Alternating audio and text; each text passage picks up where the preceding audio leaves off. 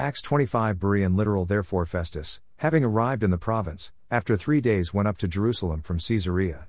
And the chief priests and the chiefs of the Jews made a presentation before him against Paul, and they were begging him, asking a favor against him, that he would summon him to Jerusalem, forming an ambush to kill him on the way.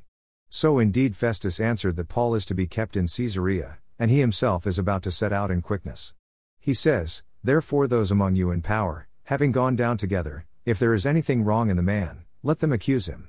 And having spent with them not more than eight or ten days, having gone down to Caesarea, on the next day having sat on the judgment seat, he commanded Paul to be brought.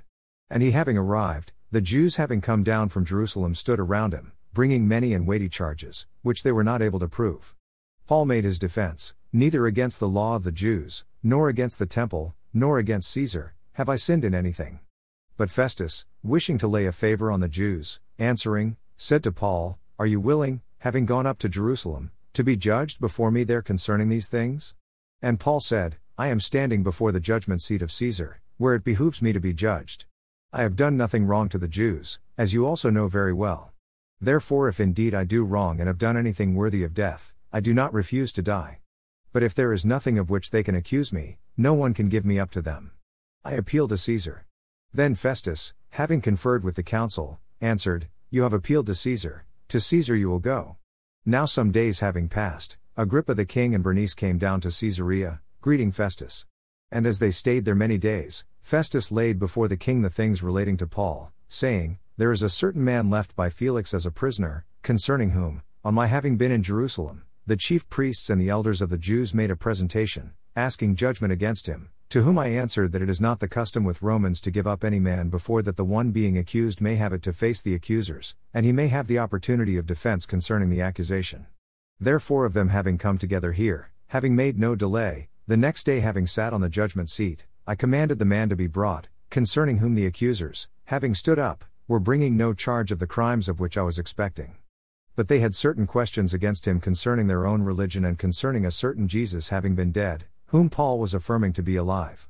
Now I, being perplexed concerning this inquiry, was asking if he was willing to go to Jerusalem and there to be judged concerning these things. But of Paul having appealed for himself to be kept for the decision of the emperor, I commanded him to be kept until that I might send him to Caesar. Then Agrippa said to Festus, I have been wanting also to hear the man myself. He says, Tomorrow you will hear him. So on the next day, Agrippa and Bernice, having come with great pomp and having entered into the audience hall with both the commanders and the men in prominence in the city, and Festus having commanded, Paul was brought in. And Festus says, King Agrippa and all men being present with us, you see this one concerning whom the whole multitude of the Jews pleaded with me, both in Jerusalem and here, crying out of him that he ought not to live any longer. But I, having understood him to have done nothing worthy of death, of this one himself now having appealed to the emperor, I determined to send him, concerning whom I have nothing definite to write to my lord.